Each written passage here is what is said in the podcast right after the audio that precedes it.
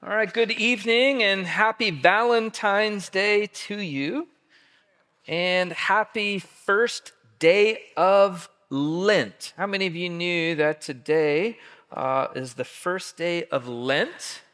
All right, yeah, you can raise your hands. And uh, how many of you know what that actually means? 40 days towards Easter, right? So the Christian calendar marking the move uh, and march towards Easter, right? Which is a good thing. Um, historically, Christians have uh, uh, marked a calendar and tried to be quite intentional in moving towards the holy days. And uh, commonly the practice right is to give up something as as a march and a move towards easter with intentionality uh, hence lent. And so at the beginning uh, this first day of lent um, we've been walking through on wednesday nights the commands of jesus and this one uh, is fitting right? What jesus demands of the world jesus says anyone who wishes to come after me, you can put it up there, Luke uh, chapter 9, verse 23. Anyone who wishes to come after me, he must deny himself and take up his cross daily and follow me. Right?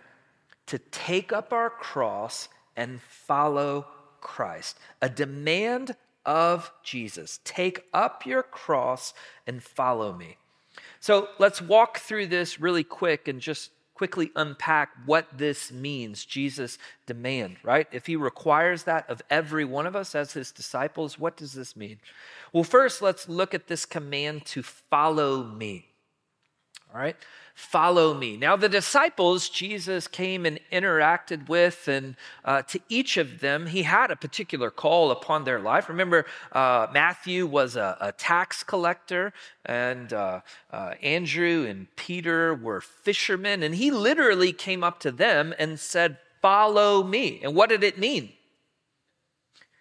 Follow me. Like literally, right? Because here I am, I'm Jesus. If you want to be one of my, I am a rabbi, come and follow me. And they did. Right, so they left their vocations and they followed him. Well, Jesus is no longer here. So, w- what does that mean uh, for us? Well, you need to know that this is a call that it's put on every Christian's life, and this command continues. Here's uh, one way we know. At the end of John's gospel, after Jesus has been resurrected, in John chapter 21, Jesus meets with Peter and he restores Peter. And then he tells Peter, hey, you are going to die. And, and he tells him, right, basically, Peter's going to be crucified upside down. Well, Peter, wanting to deflect, says, hey, what about that guy? Pointing to John. All right, and this is Jesus' reply. If I want that guy, John, to remain all the way until I come again, right? That's my business. What is that to you? And then he commands Peter, You follow me. So the command to follow Jesus extends even after Jesus' ascension, right? So, what does it mean for us to follow him? If you had to give a quick definition, what does it mean for us when Jesus says, I want you to follow me because he's ascended into heaven? Well, simply put, to follow Jesus in this command means that we are on mission with him, right? You join Jesus in his mission in the call to the kingdom. Jesus said, I came to bring about the kingdom of God and he invites you into that kingdom. Jesus came to glorify God the Father, and he came to gather a people, right? To save and to gather a people unto himself and to the Father. He also came to, uh, to save and to seek that which was lost. So, all of these kingdom commands that Jesus uh, preaches and teaches upon, the whole entire reason he came, all of this is what it means for you and us to follow him. So, to follow Jesus, you have to be about his kingdom. Okay? And he is gathering a people unto himself, unto the kingdom. That's what it means to follow him. So now let's let's shift and let's take a look at this part where he says you have to take up your cross in order to follow him. First, we must point out that this is where Jesus is going. Jesus is saying to his disciples ahead of time follow me if you want to follow me. And then he lays out that the way that he is going is the way of the cross. Now that's radical. That is mind blowing for the disciples. They have no concept of that. They want to see him, the high, exalted king who's ruling and reigning there in Jerusalem. And he says, Listen, if you want to be, if you want to be one of my, you have to follow me and I'm going the way of the cross into suffering, opposite the world. The scripture says, and this is important on the first day of Lent, right? That Jesus set his face towards Jerusalem. He set his face and then he, he marched towards Jerusalem.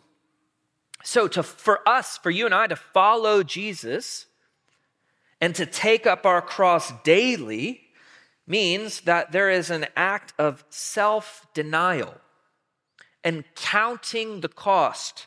Jesus is full of count the cost of what it means to follow me. You must take up your cross. You must deny yourself to follow me. Now, again, this always causes me to, to pause and to drive a stake into the ground so that we never miss it. You must never miss the call is to Jesus himself.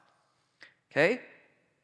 The call is not to endless suffering. It's not the call to be a martyr and, and to become a victim and, and any of those things. The call is always to Jesus himself, ultimately declaring that he is better that he is better. The, the call is to Jesus, to peace, to joy with him, always to him. But in going to him, you will walk opposite of the world. And there will be a call that's put on the values and treasures of the world. And scripture would say, Beloved, those things are temporary. Those things don't last. Jesus is actually, he calls us to eternal treasures and eternal joy and, and, things that last, which is where he is. So I always pause, I always insert that so that you never think the calls are legalistic calls. The calls are always calls to joy. They are calls to what truly lasts, and the calls are to him.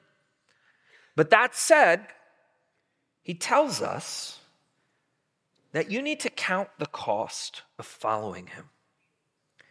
You and I need to count the cost. And the cost of following him, one will show up in relationships. Will show up in relationships. There's this radical passage where someone comes up to Jesus and says, I will follow you, but first let me go bury my dead. I, I got to be around to bury my dad. Just so you know, uh, burials happened uh, immediately the day of in that culture. And so the guy's saying, My father is elderly. I need to stick around. And he doesn't know how long it's going to be, right? His dad died that day. He'd let him go to the funeral, all right? But Jesus says, Let the dead bury their dead. You want to come? You got to follow me now. I would tell you the, the biggest cost that has come to me and to my family from, from being a pastor and from answering the call into ministry has been the fact that I haven't been close to family.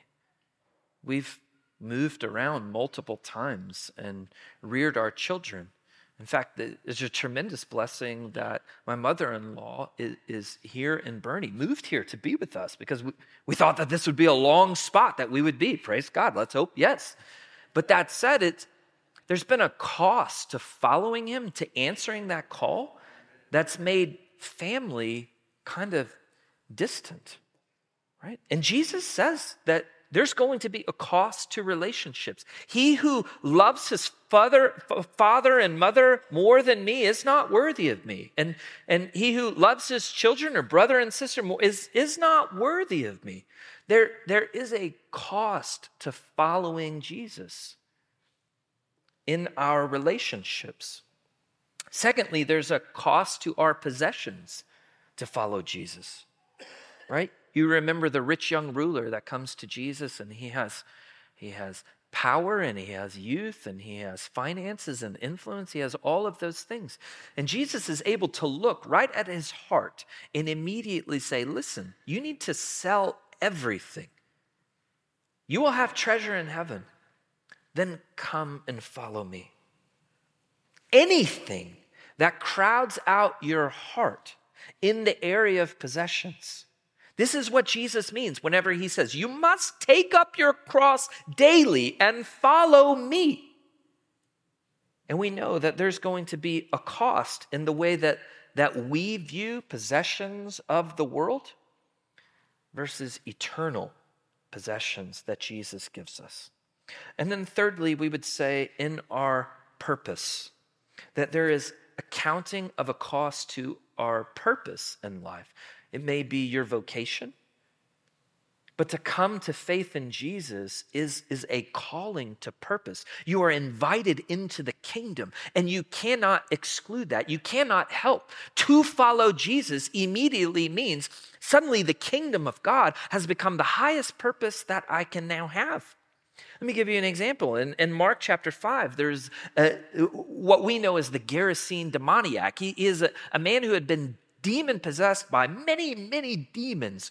And Jesus went across the Sea of Galilee, went over there, and no one could contain this guy. They stuck him in the, uh, in the cemetery because it, he had wrecked so many relationships and homes and all that. They, they didn't know what to do with him. They chained him and they stuck him in the seminary, and he was an absolute madman. And Jesus comes and casts out the demons and heals him. And all we know is the name Gerasene demoniac, but he says, he says, Jesus, I want I want to come with you. I want to go where you're going and be part of your team. Now that's that's he's immediately taken on kingdom purpose. Do you know what Jesus said to him? He said, You got to stay here. And you need to go back to all of those people there in your community. And you need to share the good news with them. So, to take up our cross and to follow him, it is a call to count the cost in our relationships because Jesus is always first. It's a call to count the cost in our possessions that we would use, that anything that crowds our heart can never take the supreme place. Jesus must always be number one. And instead, you should use your possessions for the kingdom strategically because the kingdom has now become number one and count the cost in purpose. That is, that we have but short time, beloved. The day is drawing near when your time will be finished or King Jesus will come back. And as believers, we will look and walk different from the world. Anyone who wishes to come after me must take up his cross daily and then come follow me. Will you pray with me? Our Heavenly Father, we thank you for this word. It is a good word. It convicts our hearts, it charges us, it challenges us, but it is good. It is from you. It is a direct command from your Son to our hearts. That is, you are better. You are greater. Following you is our every, it is what our hearts long for. In this first day of Lent, as we mark 40 days in a march towards Easter, remembering that you set your face towards Jerusalem and march towards the cross, we too remember the importance counting the cost and taking up our cross to follow you. Only with your strength, only through your Holy Spirit, but we love you and we want to walk worthy of you. In Jesus' name we pray. Amen. All right. God bless you guys. Turn me back on real quick. We have a gift for you this Lent, this 40 days towards Easter, in the foyer, this is a little 40 day prayer guide, okay? Uh, so, just as a church, as a family, pick one of these up. These are daily devotionals and a prayer guide uh, for your own devotion as you, we move towards Lent.